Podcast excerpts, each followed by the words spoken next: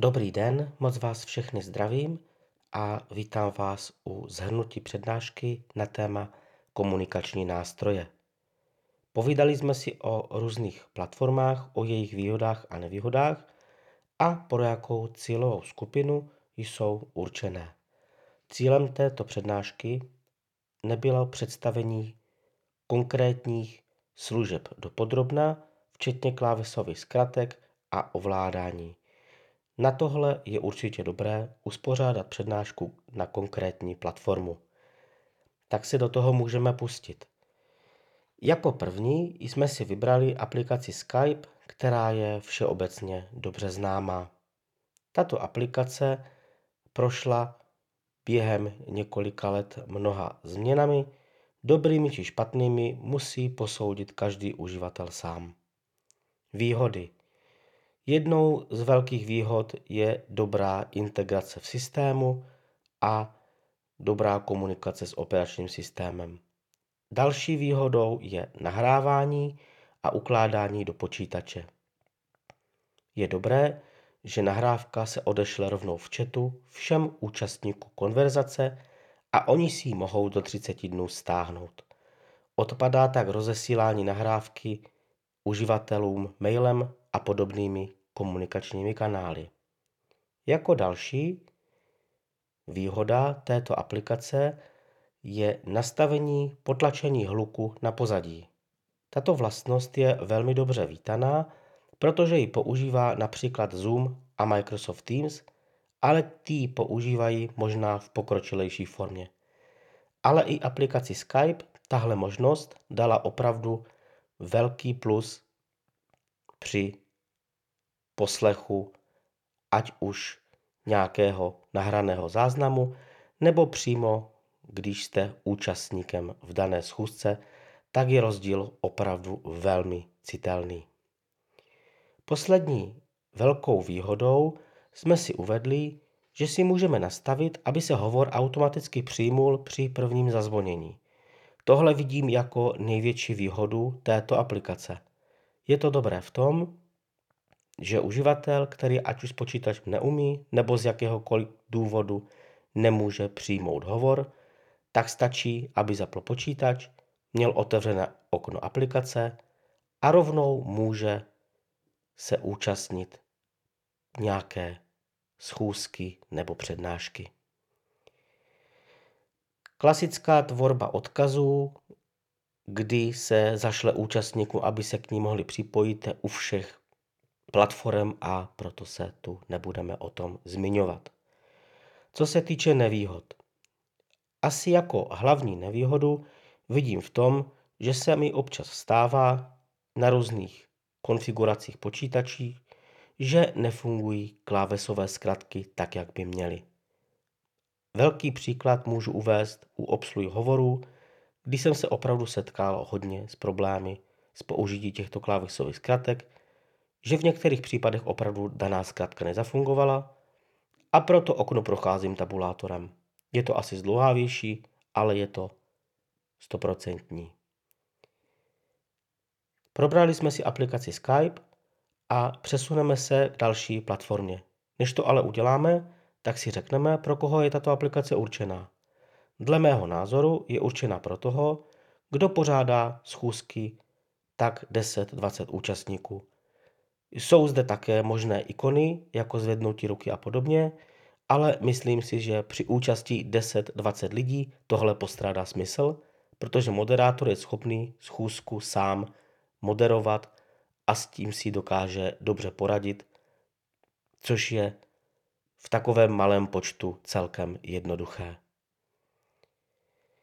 Přesuneme se k další platformě a tentokrát platformě, která je prezentována a používána pouze ve webovém prohlížeči a to je Google Meet.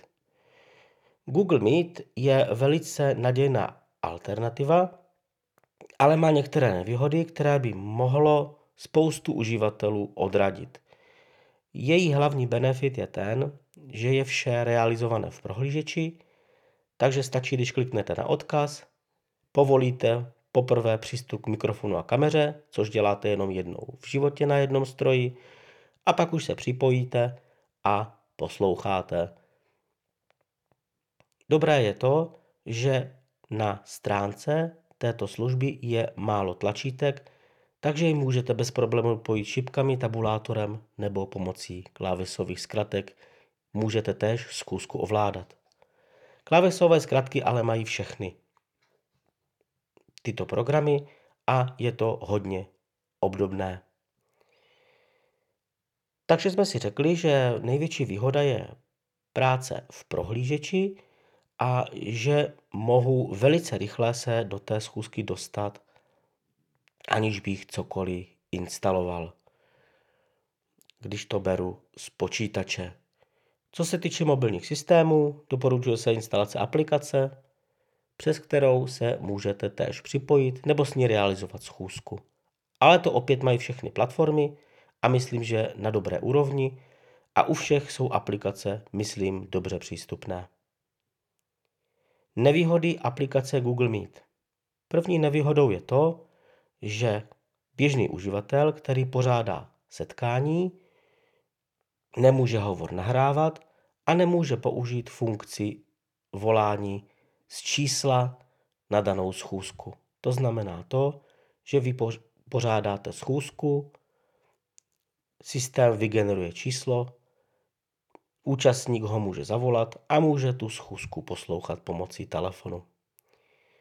Tuto službu umí pouze účet Start, ale tento účet je pro 20 uživatelů a musíte mít vlastní doménu, což běžný uživatel asi nemá.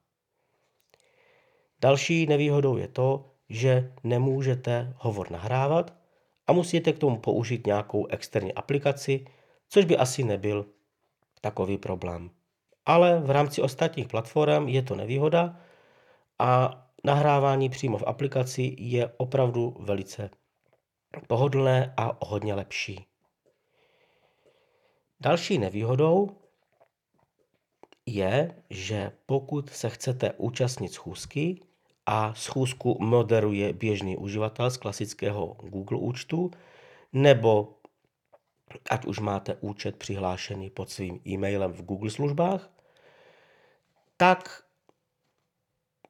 uživatel musí i ten účastník, který se připojuje k tomu setkání, tak musí mít Google účet. Což je velká nevýhoda.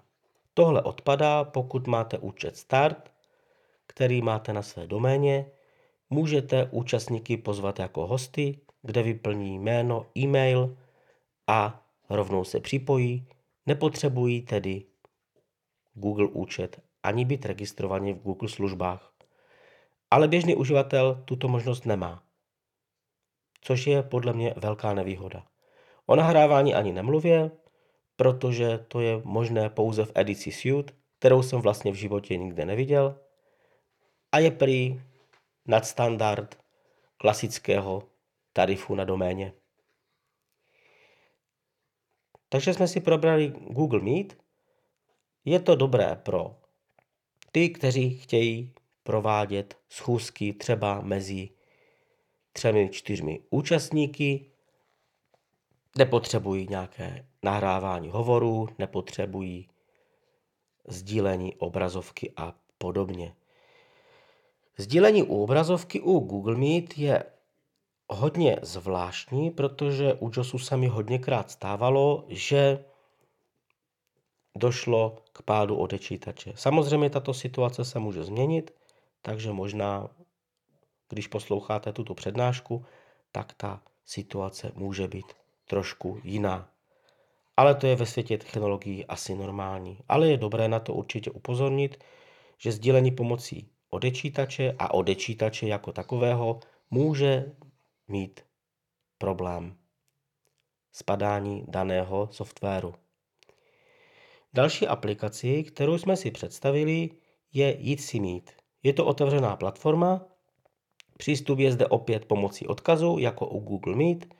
Můžete zde nahrávat do Dropboxu, ale nevýhoda je ta, že se do té zkusky může připojit i někdo jiný protože ty odkazy, když jsou vygenerované, tak bývaly veřejné. Tuto službu ale nebudeme moc rozebírat, bereme jim jako zajímavost, protože Jitsi mít má problém s USB mikrofony. Jako další službu, která bohužel není přístupná, je Webex od Cisco. Cisco je známo výrobou kvalitních síťových prvků a tak by se zdálo, že ten software bude parádní. Opak je ale pravdou, software je nepřístupný, ve Windowsech je těžkopádný a někteří uživatelé, pokud měli hovor přes Webex, tak i hlásili, že se nemohou s odečítačem schůzky vůbec účastnit. Webex používají úřady státní zprávy, vláda a vládní organizace. Jako další platformu jsme si představili Microsoft Teams, která je teď hodně používaná v různých organizacích. Aplikace je dobrá pro velké počty účastníků, ale je zde pro někoho možná nevýhoda, že je rozhraní velice pro někoho těžkopádné, aspoň tak to hodnotí uživatelé a hodně uživatelů říká, že je tam toho prostě moc, což možná je pravda. Ale aplikace je dobře použitelná, pracuje dobře s odečítači obrazovky, můžete použít spoustu klávesových zkratek, odečítač obrazovky hlásí stav při hovoru, takže práce je dobrá. Možná zde není úplně ideální sdílení obrazovky, co se týče zvuku, pokud byste chtěli přehrávat nějakou hudbu a podobně. Zase je to informace se zdrojů, kteří tohle používají. Osobně realizuju schůzky pouze hlasem, takže s tím nemám až tak takové zkušenosti. Další platformou, kterou jsme si představili a která mě velmi zaujala, je URB. Píše se v Hereby s dvojitým V na začátku a Y na konci. URB je zajímavý tím, že je dobře postavený licenčně a cenově, takže stojí asi 1800 korun ročně. Můžete mít až 200 účastníků, je tam velice dobrá kvalita hovoru a co mě tam překvapilo, je tam velice zajímavé sdílení obrazovky, které když jsem zkoušel s odečítačem, tak to byla opravdu nádhera. A když nepočítám Zoom, tak to bylo asi jedno z nejlepších, co šlo použít.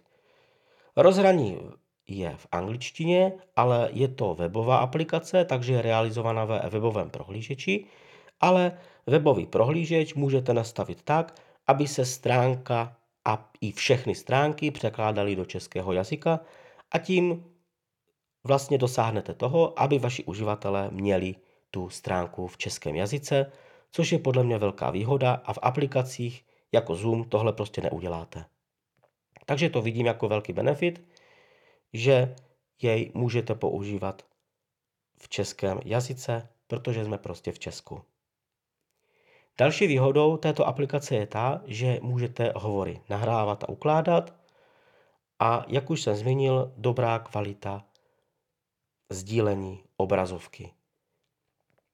Jak už zde bylo řečeno, Werby je v prohlížeči a není tedy potřeba žádný software, opět mají i aplikace pro mobilní operační systémy, kterou opět můžete vyzkoušet.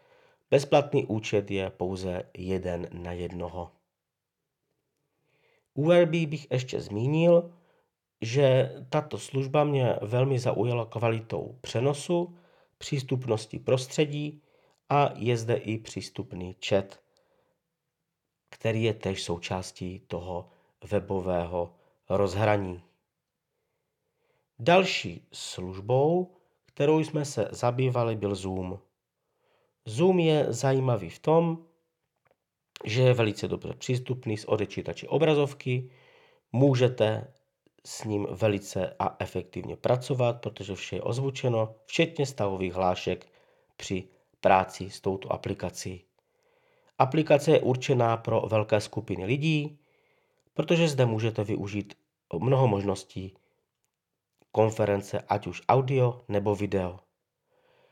Výhoda je též přímočaré ovládání, ať už pomocí klávesových zkratek nebo pomocí tabulátoru, kterým se pohybujete v dialogovém okně příslušného programu.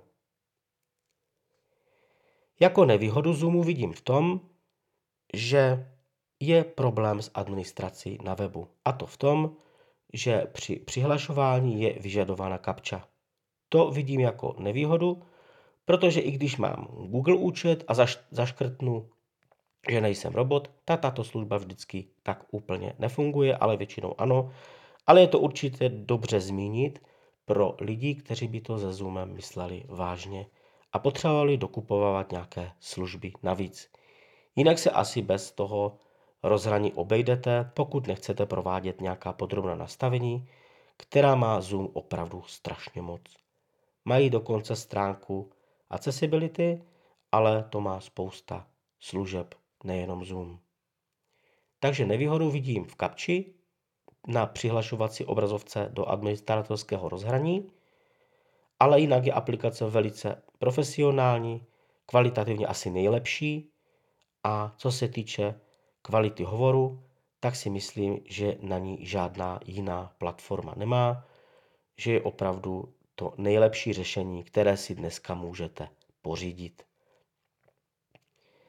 K nevýhodě administrátorského rozhraní, kde pravděpodobně asi byste kupovali předplatné, protože zde je možné a vlastně pokud máte víc lidí, tak nutné a chcete pořád neomezené schůzky, tak si koupit za 5000 ročně licenci a dělali byste to právě v příslušném webovém rozhraní, ale naštěstí už je to možné koupit i v mobilní aplikaci iOS, takže se vám to strhává z vašeho účtu v Apple.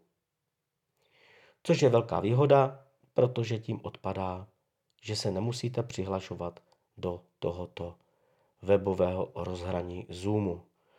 Zoom má ale služby navíc velmi drahé, například volání na schůzku z nějakého čísla je celkem hodně draze spoplatněno.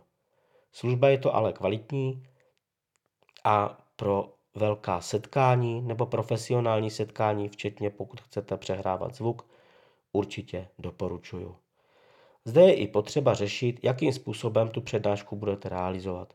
Pokud realizujete přednášku pro 5-10 lidí, vystačíte si asi s obyčejným mikrofonem, nemusíte to asi nějak řešit a výsledek bude perfektní.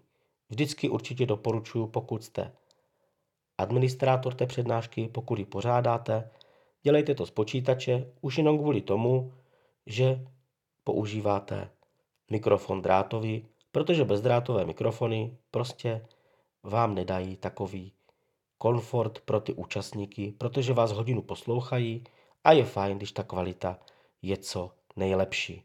Pokud účastník je připojený z mobilu, tak je to úplně v pohodě, protože ten mluví chvilku. Ale pokud vás lidi hodinu poslouchají, tak to chce, aby to mělo trošku kvalitnější rozsah. Děkuji vám za pozornost a budu se s vámi těšit na další přednášce.